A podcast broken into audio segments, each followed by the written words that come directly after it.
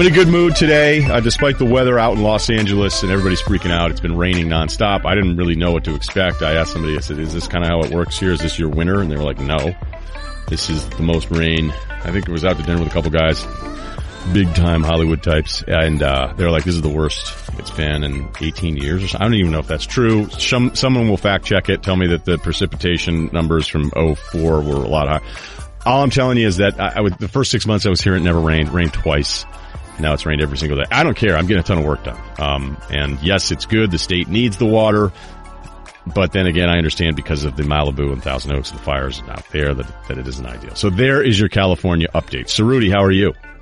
Good. Uh, I think we're about to get dumped with a foot of snow here in the Northeast. So yeah, you know, good. You know, good for you for being out there. I was actually thinking though. So yeah, if it's been super nice the entire time you've been there, like how do you get work done?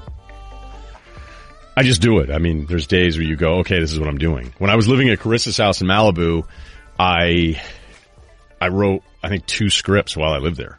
So I didn't, I went out, I think one night in two months. So when I first got to town, people were like, oh man, you must be, you must be loving it. Like you're going out a lot. You don't have to work that much. And I was like, not really, you know, cause once you're up in Malibu, you're just up there. That's, that's your thing. But you know what? I'm in a good mood today. There's a bunch of different reasons why I'm in a good mood. I have a ton of things I want to get to. Brian Windhorst, I can see him right now at 710 Studios. He's scheduled to come over. I can do my halfway NBA awards. It feels a little cliche, but almost necessary. I'm going to the Clippers Golden State Warriors tomorrow night. I have a little on the Zion Williamson thing because Spain and Fitz, Spain and Fitz radio show, ESPN radio six Eastern. Uh, Fitz had me on. He was riding solo and asked me this question about Zion Williamson. I heard it. I played was, a bite on Will's show too. It was good. My answer was good. His question was not. Uh oh. Yeah, I love Fitz, but, and I really do mean that. He's really hell of a guy. Um, unless he's the biggest phony ever and is really nice. And then in three years, he's going to be super difficult being like, do you guys not remember that I'm the fiddle god? If Fitz wasn't a good dude, that would be the shocker of the century. Yeah, if Fitz was secretly the worst, that would be really funny. I'd almost, I almost root for it in a way. You know, that everybody, people are nice in the beginning, but, you know, so there's also maybe a Trevor Lawrence. There's, there's a bunch of stuff. And then Kyrie talked.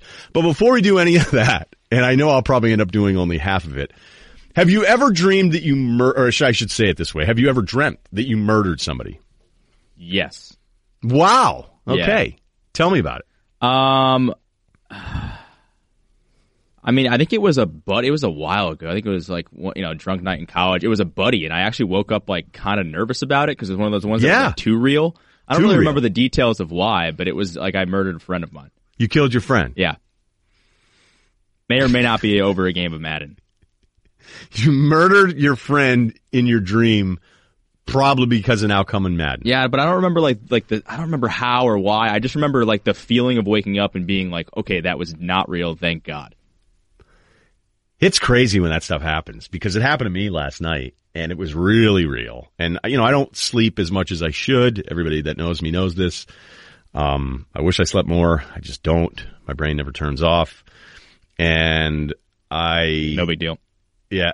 No, and I don't mean it as like I'm so smart. I mean it as like it's freaking maddening, especially for somebody who's by themselves so much. But, uh, I, I killed two people, but it wasn't like, I didn't actually murder them in the dream, but it was very clear I had killed two people. Apparently I was in South America and I just had murdered a couple dudes independent of each other. So I was just, I don't know, I went down there. I don't know what the hell was going on. yeah, Um, wait, it was two separate murders. It wasn't like yeah, a double two kind of thing. separate murders. Like I'd murdered two different people, and then I was down there, and then I got shot in the dream. And I have a buddy named Mark from Colorado who already has turned this podcast off because he just, if there's one thing he hates, he hates the Russians. No, I'm just kidding. I don't even know how he feels about Russians, but. In the 80s, you could say you hate, I guess you could say you hate the Russians again now. I don't think anybody ever starts getting into like discriminatory things when anybody says they hate the Russians. But Mark, more than anything, Mark from Colorado, hates when people talk about their dreams. He hates it. I probably don't care about anybody else's dreams, but it's just so weird when you kill someone in a dream and I had two bodies on me separate and I, you know, I don't want to say anything about South America, but Google some stats. It's, it's not, you know, when I told a buddy of mine, I was like, I'd like to check out Venezuela. And they were like, would you? Um, Yeah, even I know that's a terrible idea. yeah, right. Because when I was in Aruba once, they were we found some sort of charter thing that was like, oh no, head over to Colombia, and I think it was I was like, oh, I really want to try Venezuela, and they're like, no, no, you don't. They're like, don't do that. I don't know, man. I've seen some stuff on Instagram where Venezuela looks awesome, but uh, I don't think you can just get off the plane and be like, "I'm here for the Instagram hotties." Um, yeah. So I woke up and I'm like, "How am I going to explain this to ESPN?" I'm like, eventually this is going to catch up to me that I killed these two people, right? It's got to catch up to me. And then, you know, the dust comes out of the eyes and you're like, wait a minute, I'm not a murderer. I don't even have to worry about this. So the rest of the day, it's been it's been high flying, man. Are you writing a show in which someone gets murdered? Like, because obviously, like you know, dreams are basically things you've been thinking about, right? And they just like manifest in, in your dreams. But so, like, is there some sort of murder plot in a, in a show you're writing? Um, Does it take No, place in South America? No, yeah, right. No, I have, I have this. Yeah, I actually am working on a pilot where this guy's really lonely and he checks out a bunch of smoke shows from Venezuela on Instagram, and then he flies down there, and then because he doesn't fit in and he gets hammered, and then he just starts murdering dudes left and right, and then rents a motorcycle. Yeah, that's actually that was the whole. I'd, I'd watch that honestly. I can imagine somebody DMing me right now going, how much do you want for that show? No, I don't have anything that's like a murder, murder show. Mean, there are deaths in some of the shows. I actually am very close to having a big announcement on one of the scripted projects, but I don't know if I want to do the Instagram fake life update where I could give you a nice kind of like thing that's going to sound really cool and it's going to sound cool but it's going to be a hell of a lot cooler if I wait until the second part of it. So I think what I just did is decide mid sentence that I'm not going to share that I could have something really cool coming here. So there you go. I will say too, a buddy of mine, uh, we were playing some FIFA last night. He said he would Yeah. be hundred percent interested in your self help book that we talked about last week. A lot of people are into the self help thing. There is, um, my agent did call me and was like, do you want to try to do this? But the problem is, is when all you do is write in your spare time, like I'm either watching hoops or I'm writing. And although I do go to the beach and try to take a little break and read, uh, I do highly suggest reading a Ron Chernow book start to finish. It takes a very long time. Uh, but it is worth it. It's very gratifying. I always wanted to do it. Now that I've finally done it, I feel like I'm better than you. Um, not you, Ceruti, but just in general. Uh, I guess, Wow. I don't know. no, no, no, I didn't, that came off. I, I was just, I hope people realize that I'm making fun of that. Then I laughed at my own joke. Um, it's really hard to be like, hey, in, in my other free time now, now I'm going to keep writing. So, uh, I don't know. I don't know. I got to put down a chapter and then we'll take it from there. But yeah, uh, the good folks over at ICM did call about that. So that's, uh, that's where we're at right now. There was a, there was a little bit of an update. What should we start with? Should we break down the Kyrie thing? Do you want to put that sound in there? Yeah. Okay. So here's Kyrie talking about calling LeBron after the Celtics pull off the win against the Raptors. You know, I apologize for being that young player that wanted to everything at his, you know, at his fingertips, and I wanted everything to uh, be at, you know, my threshold. I wanted to be the guy that led us to championship. I wanted to be the leader. I wanted to be all that, and you know, the responsibility of being the best player in the world and leading a team is something that's not meant for many people. And Bron was one of those guys that came to Cleveland and tried to show us what it's like to win a championship, and it was hard for him. Sometimes getting the most out of the group it's not the easy, easiest thing in the world. And um, like I said, only few are, are meant for it or chosen for it. And you know, I feel like the best person to call was him because you know he's been in this situation. So let me, uh, let me kick this one to you first. Did you guys talk about this on the Will Cain show today? Yeah, we did a little on it. This thing has gone from zero to 100 real quick. Where now he's going to want to play with LeBron and the Lakers. That seems a tad excessive. That, that seems getting ahead of ourselves here. What did you think of it? I think that specifically the LeBron Lakers part of it, I think LeBron would have to be so desperate to take Kyrie back. Uh, so I, just, I mean, maybe that eventually happens if he strikes out with every other free agent, but I, I just can't see that coming. And to me, this whole Kyrie thing, I, I- I think Kyrie. How do I say this without? I'm not even trying to take a shot at him because everybody goes through this, you know, phase in their life where they discover themselves and they, you know, they're reading new things and like you don't really know who you are, and he's still pretty young. And I, I 100 percent. Yeah, usually it's about 10 or 15 years after this age, but go ahead. So I just feel like he says things that he thinks he's supposed to say. Like he thinks he's supposed to be this mature intellectual guy. So whenever he does things like this or talks about like different theories he knows or like talks about like calling LeBron, I think he thinks he should be doing these things. So they come off as kind of fake to me. That's that that was my first impression of it. Yeah, I think Stan Van Gundy nailed it after the fact. This wasn't about, hey, I called LeBron. This was about, hey, I was young and annoying to LeBron, which is true, but it also can be incredibly annoying to be around that LeBron bubble. Okay. You know, so this is always one of those things. I feel like some of this LeBron stuff becomes like pro life, pro choice, where you have to like as a sports guy go, oh, I'm pro choice, you know, or like I'm, I'm this. Like, where are you on LeBron? Oh, I'm this. Well, no, sometimes like you can't really be in between on pro life, pro choice, but what you can be is in between on when it's something far less serious, like how you feel about an athlete's legacy. And, you know, when Kyrie had said, Oh, I don't want LeBron here. We don't need him. It's like, bro, shut up. Give me a break. And then he gets there. And then when he asked out, I initially was like, oh man, Kyrie's the worst. But then you know, I don't know why people resist this because Windhorst has talked about it. David Griffin has talked about it. I've talked about it and that Kyrie found out, wait a minute, you, you had me traded out of here? Like, peace. I'm going to go do my own thing. And I, I don't know if people like this or not. So you tell me, Ceruti, if it's off base, but I do think there, you know, because it's my life, I know myself better than any other person I talk about. I know how I felt in the Scott and Ryan dynamic. Like I know what that was like. And there are kind of, even though one's far more impressive and difficult and cooler than two guys doing a radio show. But when I first did the show with Scott, nobody else wanted me to be his partner. Management didn't want me to be the guy. Uh, they wanted to be Eric Kuselias was somebody that they really wanted to be the host. Uh, it was Stephen A at times. I think they even tried to go like Herbstreit or Fowler.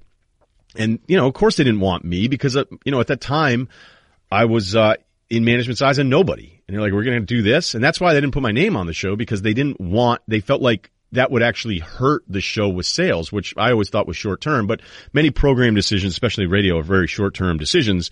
And, you know, ultimately, like my argument was like, yeah, but if you just put my name on the show now, like in four years, it's not going to be weird. Like we can build this thing. And it was like, no. So um, I'll give Amanda Brown, who's our first producer, who's actually out here at 710 ESPN. Now, she wanted me on it. Scott, and ultimately Scott wanted me on it. Scott's like, look, you guys can vote for everybody else and have the vote. The only vote that really matters is the guy that's going to do it every day. And if you want me to do it with somebody I don't want to do it with, then guess what? I don't have to do it. I can just stay on Sports Center and that's going to go pretty well too. So they gave in to Scott and I had to have like meetings with the principal and sell myself after I'd been at the company for three plus years already and if you're Scott, you will always kind of look at me as like, yeah, if it wasn't for me, Ryan wouldn't have made it or wouldn't be what he is today. And that might be 100% true. okay. And I'm sure people listening to me like, what do you mean might be? It's 100% true. And if Scott believes that, who's going to tell Scott that he's wrong? And there were times, you know, where Scott would remind me of that. I look at it as I think I'm good at what I do. And if it wasn't going to be that, it would have been something else. And eventually I would have been successful.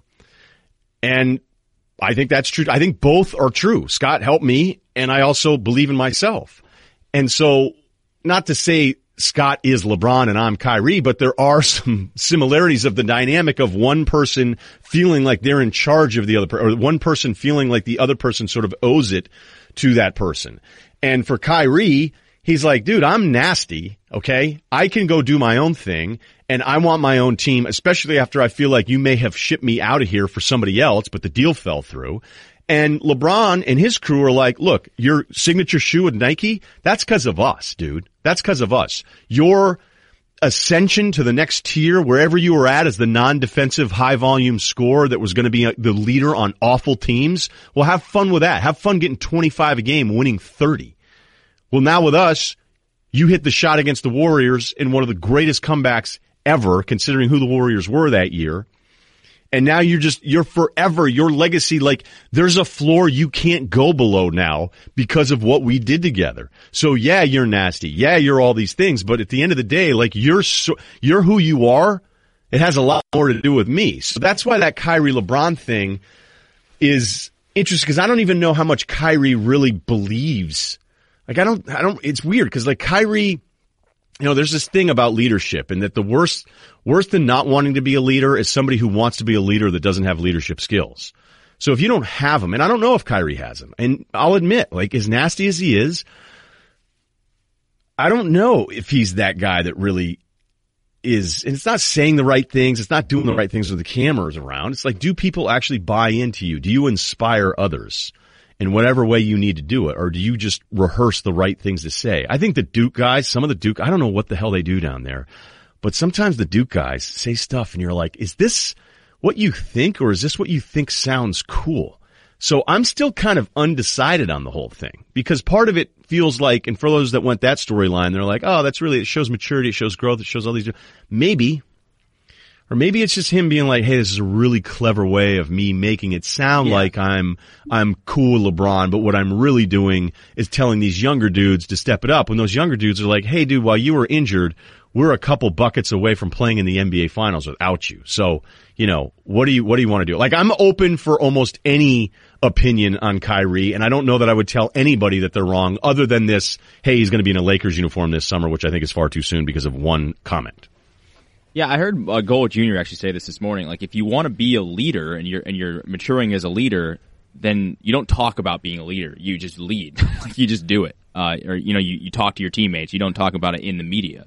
Um, going back to the the point you made about like Scott and that in the beginning. I mean, you know, I get why Kyrie would be like, man, like I'm, you know, everybody wants to prove themselves and say I'm just as good. I could be, I could be the, the the best player on a championship team. I don't need LeBron, and I'm sure that gets tiring after a while for sure. But he did have a few years, and uh, granted, they were his first few years in the league that were like, you know, wins and losses wise were were as bad as it gets. So I don't know. Like I get, I get being cocky and I get wanting to do your own thing. And, and I also get like looking in retros- retrospect and being like, yeah, that was kind of, I was kind of being a, you know, I was, I was being a tool a few years ago. I'm sorry. I just, I just feel like nothing he says comes off as genuine. Yeah, I don't. I respect him, the player. I'm undecided, leaning towards pretty over it with the uh, commentary, which is maybe a no-win situation for him. But I really, I do think he wants to be somebody that's perceived as this massive intellectual, and um, you know, you're like, all right, dude. You know, it just.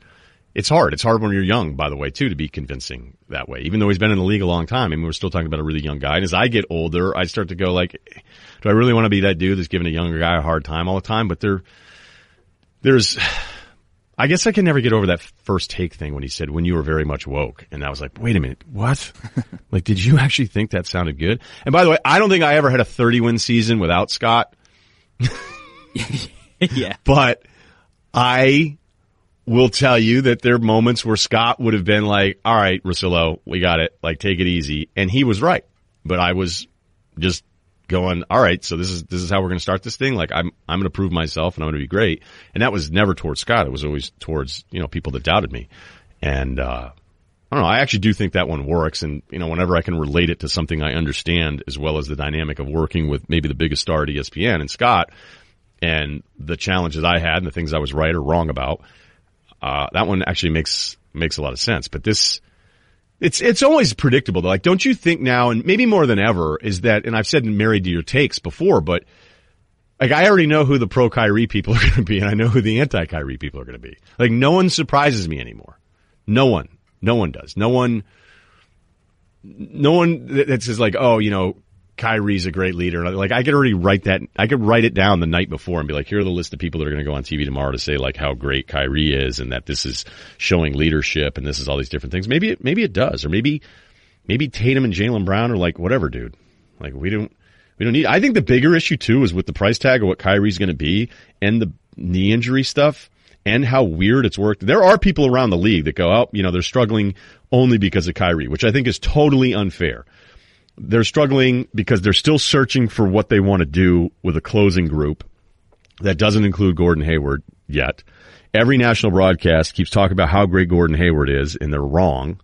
Um, the Marcus Smart thing is working on paper, but it's really probably more because Marcus Morris starts. And it was a really nice win against Toronto. And really they won because Kyrie. So I don't, I don't know what you do, but it's, it's been kind of out of Boston at least, very confident, gonna resign him, don't worry about it. And then sometimes I go, what if he's actually the guy that you don't want to invest all that money in? Not only because of personality, but also because of knee injury. But then you start doing the thing that I always do is go, you can't wait around for the perfect fit superstar. You have to try to make the move when you could. And that's why Boston did what they did. And, you know, I, I wouldn't, I wouldn't begrudge him. And I'm probably not going to begrudge him for going ahead and giving him all the money because it's like, okay, well, what are you going to do? What's the other plan? Who's the other top you know, we're not talking top 10 player, but top five scorer. I mean, who's that other guy that you're going to go get when it comes down to big time playoff games that can go get you a bucket when everything else falls apart? I don't think there's four guys that are ahead of Kyrie or that there's not five guys that are ahead of Kyrie right now in the league. So there you go. You want to do, uh, mid-season stuff here or what? Let's do it. Anything else you want to add to that? Suri? No, I feel I I I think you and I are in agreement. Problem is, you and I agree on this, and maybe we're part of the group that wasn't going to change their mind about Kyrie, which I I thought about as you were saying that. But yeah, maybe we're is just as guilty as everything that I'm saying. Like, I'm just as I've pointed out numerous times, I'm I'm all set with the guy or girl that does what we do. That is always hundred percent behind the player all the time, and I don't I don't really get that. I don't think it's really about what the individual says or what the individual is doing or not doing. I think it's always about like this sort of management non-management thing. Like I will always take the side of non-management. So therefore, when a player says something that may be perceived dumb as the public puts it out there, I'm not even talking about Kyrie necessarily on this point, but just the player can do no wrong in some media member's eyes when, like Antonio Brown's perfect example. Like if you're still pro Antonio Brown, if you're a Steelers fan and you love him and you want him on your team, good for you. I would want the same thing because he's he's nasty. But if you're telling me like the team has done him wrong and that he's not a selfish guy, like we're not going to get a summer house together. MVP. What do you think I'm going to do? For me, it's like, is it the recency bias thing or is it is it Giannis? I have Giannis third. Wow. Okay, I have him one. That's all right. I I'm not going to tell you you're wrong. If we were if we were on first take, I'd say that's cool. Yeah, I can't even fight here. with you right now. It's a segment. No, it wouldn't be. First take would be like, you guys aren't arguing about this? Not doing it. Um, which actually would be bad TV to be like, hey, we're going to come on in, in 12 seconds. Russillo and Suri are going to disagree about Giannis, and Russillo's going to say, hey, that's cool, man. I respect your opinion. Yeah. Okay. Brady or LeBron, greater legacy. Go. I got to put Harden one. I don't. Um, you know what I don't want to do is I don't want to do the thing because there are I don't really know what else to do. I mean, everybody knows my position on the Harden thing. I cannot believe he's officiated this way, whether it's the traveling, whether it's the initiating the contract, the contact, or the the fact that he's allowed to just flick guys off of him now. Joe Harris getting knocked over backwards, and then of course, Sports Center's Twitter feed tweets out every single one because I, I don't I don't get it. Like, I don't know who's running that feed, but Harden shoves a defender to the ground, and we're like, oh my god, Harden putting them in the blender and it's an offensive foul every single time. But you know what else is going on? Is Chris Paul's been hurt this whole time. Capela's now going to miss a bunch of time. Eric Gordon just came back, and his range. Eric Gordon may go down as as current players as far as like acceptable pull up range. Like he might be in that group of dudes, and I would say Harden and Curry are the only guys that consistently can take this many shots and do this. So yes, it's well documented. There are things about Harden that I feel like should sort of equalize what he is. And, you know, when people start saying he may be the best offensive player of all time, there's a couple things you have to remember here. The pace now is beyond anything we've seen in a long time. Now, if you want to go back to the Wilt and Oscar Robertson days, the pace there, the number of shots, rebound opportunities, that's why Westbrook's triple double is more impressive than Oscar Robertson's. It is. But when the seven seconds or less Suns would be in the bottom of the league in pace now, and everybody's taking threes. I mean, Harden's taken 13 threes a game and his three point shooting percentage is actually like up, I think, for the highest in four years. And he's taken 23 shots a game and he's at like 40% usage rate and he has like the highest percentage of dribbles. I mean, I don't know how you would track, I guess they could track it somewhere where how often a ball is in a player's hand. I, I can't even imagine the gap between Harden and then the next guy. And Westbrook had an absurd usage rate in his triple double season that was like 42, 43. And I think D'Angelo Russell was right there. Um, I think Russell has one that was like 36 or 37, which is just stupid. But Harden is at 40, which is still a little bit below that Westbrook thing, but it's a lot like that thing I talked about is that we're having these individual seasons of greatness statistically because we've never had, and I'm not even talking about the Jordan days. The Kobe touched on it a few times with some of those Lakers teams, but it is so singular. There's like one person that dominates the ball in ways that we just don't see that often, but it's all happening at the same time. Westbrook seasons, not so much now. Harden currently right now, especially with the injuries. The Isaiah Thomas Celtics season, that guy loves to tweet. Um, so there's there's a greatness of Harden, which is true. His shot making, I put he and Curry in that group together. His handle, it, it, if it's not Kyrie or Steph's, maybe it's better than Steph's. Maybe it's just below Kyrie's. I mean, that's going to be who's who you buying jerseys of, whoever you're going to argue for that one. So I'm not interested in that deal. So it is great, but I feel like whatever governor there should have been on this by the league, the league hasn't figured out how to officiate him, and he's allowed to do a ton of different things. So even having said all those things I still think you have to give him the MVP halfway through the season, which is saying something because I've looked at, you know, this historically and have said this numerous times, even go back to the radio show, is that like Steph after blowing the 3-1 lead and being unanimous MVP, which is always this stupid thing that people try to hold against him because other morons voted wrong with previous MVPs, that I didn't think he was ever going to win one again and they'd hold it against him. And I thought with Harden's awful playoff exits, in missing a million shots in a row in the Western Conference Finals, the end of that Spurs series, which was a joke. He was just bad. Um, I didn't think he'd ever win the MVP again after finally getting one that maybe some other voters felt like he should have gotten before. And now he might get it. So I have Harden one. I have Anthony Davis second. He is 19th wow. in usage. All right. Anthony Davis is number one in some of the metrics ahead of Harden, but Davis the rebounding numbers are up. Like he's jumped up three rebound. The assist numbers have almost doubled. The scoring is through the roof. The efficiency is insane. And yet he's still, he's behind 18 other players in usage. That's criminal. And even watching them, they fought with the Warriors. That was a tough game for Golden State. And then they stuffed them in the third quarter and Steph started doing that little thing where you're like, hey, is it not as fun anymore? Is it not as cool? Like, is Steph, regret? is there something like, oh no, wait a minute. It's just not as new where Steph changed the way we looked at outside shooting and he still can do it and he did it in the third quarter. But to not get Davis touches to at least allow him to pass off of help is stupid. Like they, they should be, he should have a top 10 usage rate. But I know because he's a big and he's not a perimeter player, that's not always going to happen, but he has those perimeter skills.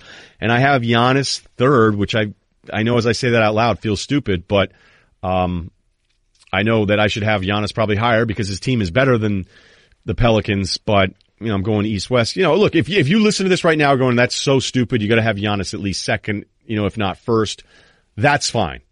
Once I saw that usage thing with Anthony Davis, I went, I'm sorry, I'm, I'm putting him there, and the numbers are even better. And he actually may be the best player in the world right now, and they're going to have to trade him, which is the worst.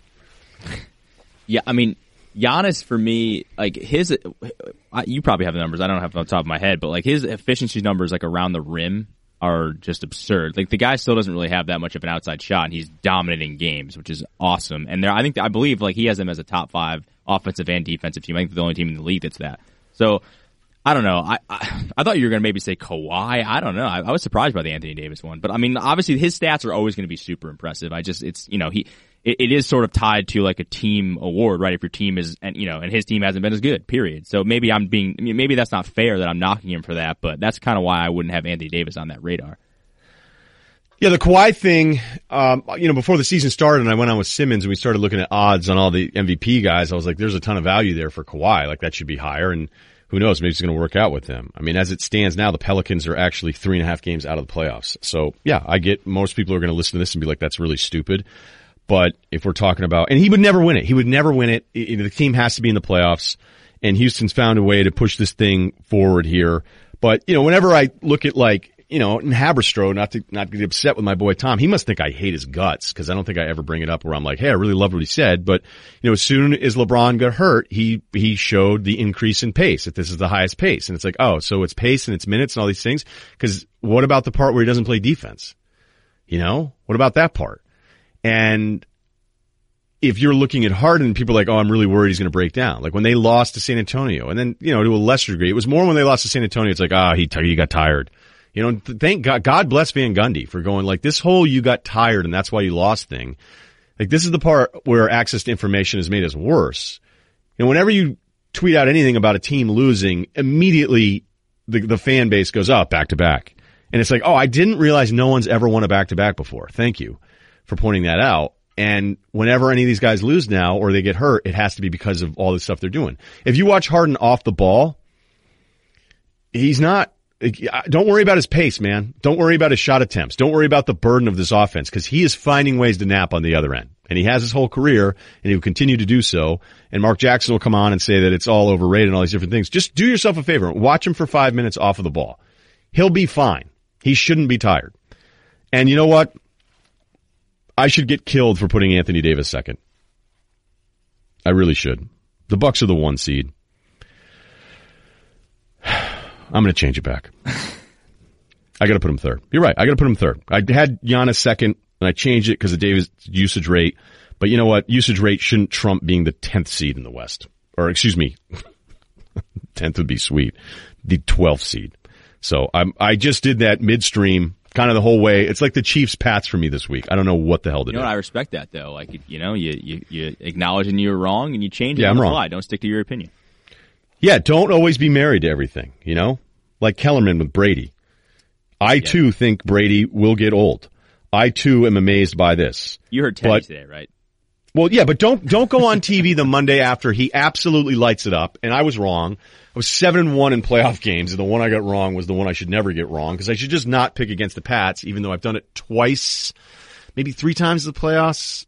I was right with that Ravens romp at home. I was wrong with this Chargers one. I picked them against Denver in one of the losses that was broken up by the Seattle Super Bowl, and I picked against them in one of the other ones. And I think I wanted to pick Denver in both, and I didn't. And I got I got one right, I got one wrong. Um, but yeah, Kellerman comes on on Monday, and you just go, "Oh, so the throws were open." Okay, like you're never like that's what I don't get about some of this TV stuff is that you can't ever, you can't ever say, "Hey," like I swear to God, if like Cowherd's my guy, but he's a Brady LeBron guy. And if, if Brady broke into his house and stole a bunch of stuff, Cowherd would come on the radio the next day and be like, you know what? I can't really blame Tom and we were going to recycle the most of that stuff anyway. Yeah, but you know what? We were talking about this with Will today because Will's like, you know, Will does that too, by what- the way. Well, he's doing the sarcastic, like, what do I need to do to step it up to the next level to like have teams start tweeting about me? That's how like bad my takes are. And I was like, I don't know. Do you want to be in that? Do you want to be there? Yeah, because I think you're you kinda attention. want to. But I think you kind of want to. I mean, look, it's a better career path. I know, but then everybody everybody's only giving you attention because they think you're a clown. That's not that's yeah, not see, that's the thing I never, you know, I could never do it. I could never do it. I mean, I would, if I'm going to get something wrong and get roasted, that's fine, but I, I couldn't ever, like imagine, I'm trying to think. Like one of the hardest ones I ever had was Flacco after the Super Bowl on Monday. And Scott loved Flacco for whatever reason. And he's like, can you admit you were wrong? And I'm like, yeah, I, I guess I'm wrong. I didn't think I was wrong, but I didn't know what, I didn't know what to do. So Will is openly rooting for this. Well, no, he, you know, he's just like, how do I get? Because the Chiefs had like a cowherd Game of Thrones thing they tweeted out today, and Will's like, how do I get? Like, what do I have to do to get there? And it's like, you know, you got to do, and or, you know, and obviously the Patriots did the whole Kellerman first take video, and we were talking about whether or not that's good or bad, right? For your, obviously you're getting all this attention. good. Um, yeah, it's good. Yeah, but I don't. But my point to I wouldn't was- want it. I've never wanted yeah, it, my point to good. him was like, all right, yeah, people know who you are, but it's only because they think you're super wrong all the time. That, Yeah, but look at Cowherd. Like Cowherd and I talked about the Sixers that whole year. Like he saw my segment where I was like, why is this team going to be good? Like young teams that have never played together are always bad defensively and then everybody has them in the playoffs and then they win all those games. Now they were 500 and I could have done the, well, they got Ersan Ilyasov and Belinelli and that's why they went on this run. And they did go on a run too because the teams at the end of the regular season were were mailing it in. Like they won all of those late fool's gold games. But my point was always, my point ended up being the wrong point. Like I said they were going to stink and they were the three seed. So like ultimately I'm more wrong than I'm right, even though there's a little bit. So I couldn't ever go on and be like, hey, well, they got Ur- Ersan and Belinelli, so what I said was still accurate. No, they were, fi- they were 500. They ended up being better. They win a playoff series against the Heat. And those guys are terrible against good teams, at least last year in the Celtics playoff series where they just didn't execute well at the end of the regular um, end of regulation. It was something that carried over the regular season. If you watched them a lot, it still bothers me now with the Sixers. But if you look at the numbers, they're better. They're better than your eyes are telling you. Their efficiency late in games has been a lot better. Uh, at least the last time I looked, it was like 10 days ago when I was looking at that stuff. And you know what's funny is I kind of gave into it and Cowherd kept playing it up. And guess the Sixers send Cowherd a jersey. And, and Cowherd, like it then becomes this playful thing that's good for business. It's good for Cowherd business. and I'm like going, yeah, I was wrong and being real sensible about it. And that wasn't good for business. No, there were no Russillo Sixers jersey. Yeah, I- well, I was jo- I was so- joking with Will because he, you know, obviously the Cowherd Baker Mayfield thing, everybody knows about it. Um, and Will has been on Baker's side for a lot of this, and all Will got was a follow from Baker and a and a DM that he never answered. Um, He got a follow from Baker. Yeah, so he's been supporting Baker. Baker followed him. Will DM'd him, and Baker never responded. That's all he got. But, but you know, Cowherd because he's been you know the anti-Baker guy gets all this attention. Baker goes on a show. He tweets at him all the time, and I'm like, man, like, I, like Baker's just feeding feeding Cowherd what he wants. I don't know. Yeah, that's the thing is, is Cowherd with the Baker stuff and like some of it I understood, but some of it I thought was, it's always kind of my rule of making points. Like, are you going to make two good ones to make your point or you going to make two good ones and six bad ones? And because you have eight, now you think you're, you're doing a great job with this. Like as soon as you make the third point that I think sucks, to me it's devalued the first two. And I'm, I'm not talking about him specifically. I'm just talking about it in general.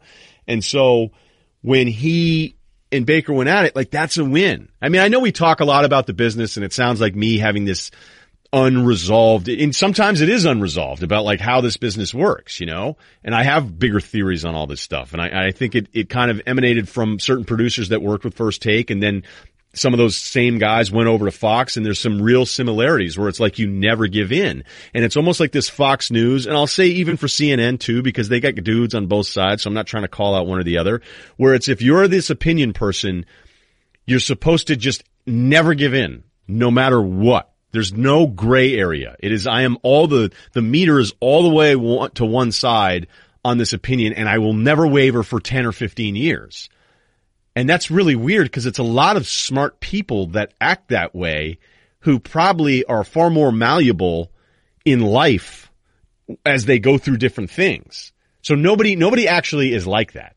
Nobody, like, look, I'm, I'm sure there are some people politically. I'm sure there's a stubborn person in your family and all these different things, but I don't, I'm wrong about stuff all the time. Okay. I'm talking all the, like, back to the radio show. But when I was just, there was no way out. and, and you're the battle of the bastards here, right? Was that what it was called? Game of Thrones? Yeah. the greatest scene ever. Um, sometimes you have to go, you know what? I'm, I'm wrong about this. And I would think the audience would like that more, but I don't think the audience likes that more. I think the audience likes the clown show. I think they like going, oh wow, this person was wrong on Friday. All the things they said about this person totally were wrong. I want to see how this person reacts on Monday. And television and radio, it's better to just not give in. It's less entertaining to go, hey, I was wrong, man. Brady's awesome. Yeah. It's more entertaining to go, despite all the, the walls crumbling around me, I still am right. I think, you know, despite everybody bitching about it, I think it's what you actually want. You know, it's the same thing with Skip. For all the people that hated Skip, I think you needed Skip. I really do. I don't like him, but I think you needed him. And I think you needed him. You needed a, a punching bag every time LeBron did something good because you were going to be more entertained by him trying to spin it into some nonsensical defense of his original opinion that was completely wrong. Do I do too much of this analyzing the business stuff on the podcast? Let me know. Hit us up at, at Ryen A. Russillo. No, pod. seriously. Hit me up and let me know because um, I think I do it too much. So, I don't even get into this. I don't even remember how we got down this wormhole. Yeah, I think I do it too much. Or maybe people really like it. I, I don't know. We're waiting on Windhorst. This is called Phil. How far in are we right now? We're about what thirty minutes, forty minutes in. That feels about right. All right. So let's do a read here. And I want you people to not fast forward through the read. I want you guys to love this read. You know what's in this holiday season? Continuing to buy gifts after the holiday season. That's right. And you know what else is in? Selfishness. So if you didn't get what you wanted, or maybe, you know what's awesome? I just sent out a gift to somebody after the fact and they were like, Oh my God, this is amazing. What's this for? And I said, it's called Christmas. Ever heard of it? So do this. Why buy an ugly sweater for a distant uncle when you can buy some awesome for yourself? Specifically, Bespoke Post's Box of Awesome. A box of awesome is my favorite way to treat myself every single month. You know what I just grabbed was, um, I saw this thing at a restaurant where they put those massive ice cubes in this big copper guillotine and it's just this perfectly round ice cube. If you're doing that when you're having people over, specifically a little bit later, that is a closer type move right there in business and in friendships. Just think of all the new friends that are going to like you when you use one of their awesome, um, they have these little drink kits. You know what I mean? You see them at the checkout counter that you, Bespoke Post has awesome ones. So get that going. Visit boxofawesome.com and answer a few short questions that will help them determine the boxes that fit you best. Each box goes for under 50 bucks, but has more than $70 worth of unique gear waiting inside for you. The first of each month, you'll receive an email with your box details. If you're not feeling that month's box, then simply skip it. From barrel aging kits to limited edition cigars, weekender bags to classy Dopp kits, Bespoke Post offers essential goods and guidance for the modern man. To receive 20% off your first subscription box, go to boxofawesome.com and enter the code Russillo, R-U-S-S-I-L-L-O at checkout. That's boxofawesome.com, code Russillo for 20% off your first box. Bespoke Post, themed boxes for guys that give a damn. Waiting on Windhorst. I want to ask him if he does like the nickname Windy McWinderson. I don't think he does. I haven't heard that one. No, I know he hates Windy, and I know, hey, Windy! I know Greeny loves it. I didn't get to all the stuff I said I was going to get to, which I said was going to happen. So it's almost like that worked out. So MVP, we changed up the order there.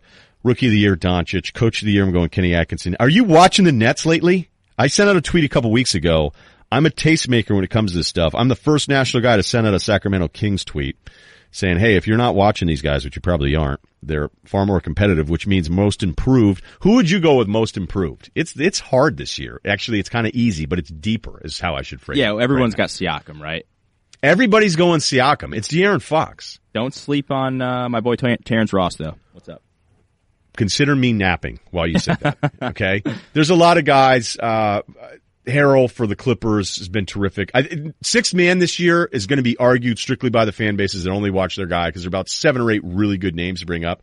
But De'Aaron is doing it for what has been a terrible, his own teammate, Buddy Hield could win the damn thing. But if you watch the Kings, it's really the De'Aaron Fox show. So even though Pascal Siakam is really improved, even though some of his drives, I can't tell if I love the idea that he thinks he can put it on the floor and drive as much as he can, even when it doesn't work. Because you don't want players to get into this development thing where they kind of nullify their own development where they decide early on, okay, you know what, I'm really not good enough to handle in traffic and I really should never drive. And then it's like, wait a minute. So now you've, you've cut your game in half. Like there's a half of your game I never have to prepare for. So Siakam makes some mistakes and maybe is a little too confident at times, but I love that he's doing that from somebody that didn't look like that was going to happen early on. But when he's still the fourth dude on that team most nights, um, cause Serge has been good again this year. I got to go De'Aaron because night in and night out, like he's the one that kind of makes them go. So it's not a knock on Siakam. I'm just talking about strictly uh, who's who's being asked to do the most. Is that fair? I, d- I definitely think that's fair. Um, something because Will's boy is obviously Luka Doncic. We were doing most this game. improved. He put him most improved too. Well, we were do- well, no, we were doing this game. I forget it was off the air, I believe, of like Ooh, here we go. guys you would trade, like yes or no, Luka for this guy right now. Who says no? And Ben Simmons came up. Uh, oh, I'd say no. you would you would you would rather have Doncic. Yeah, I agree. Um, I'm going to tell you right now, Simmons around the league. It's incredible when I talk to different teams. We're just BSing how uh, how often people are kind of off of him. Not saying he, you know you wouldn't want him, but I think you'd be shocked by some of the teams that would say, you know what, we're good. We actually wouldn't trade you this guy for him, which seems impossible a year ago. He's messed up, man. He's a hell of a talent, but uh, it's so crazy how that works too. Like you know, he goes quick. from the next LeBron, Yeah. and then now it's like, nah, nah, I don't want anything to do with him. I I was even surprised by by some of the people that were so uh, down on him. That were just like, you know what? I get it. I get all the things I'm supposed to like about him, but are you serious? Like, I'd love to know what he and his brother work on in those shooting drills. Not shooting. Um. So what do we got there? Hey, I got a who says no for you. Okay. You can use this on the Will Cain show on Friday. How's it sound? Okay. Friday's probably going to be decent enough though because we're going to playoffs. We got Windhorst coming in here. We'll ask Windy this one. It'll be the first Windy question we ask. Um, before I do that, real quick, the Zion thing. the Trevor Lawrence deal. I love how the people that have hated the football world because of the lack of safety have now decided they want high school guys to play in the NFL. So they want Trevor Lawrence to go in. You hate the NCAA so much and you hate football so much that you want the NCAA to be destroyed, but now you want younger dudes to play a game that you've deemed unsafe this whole time.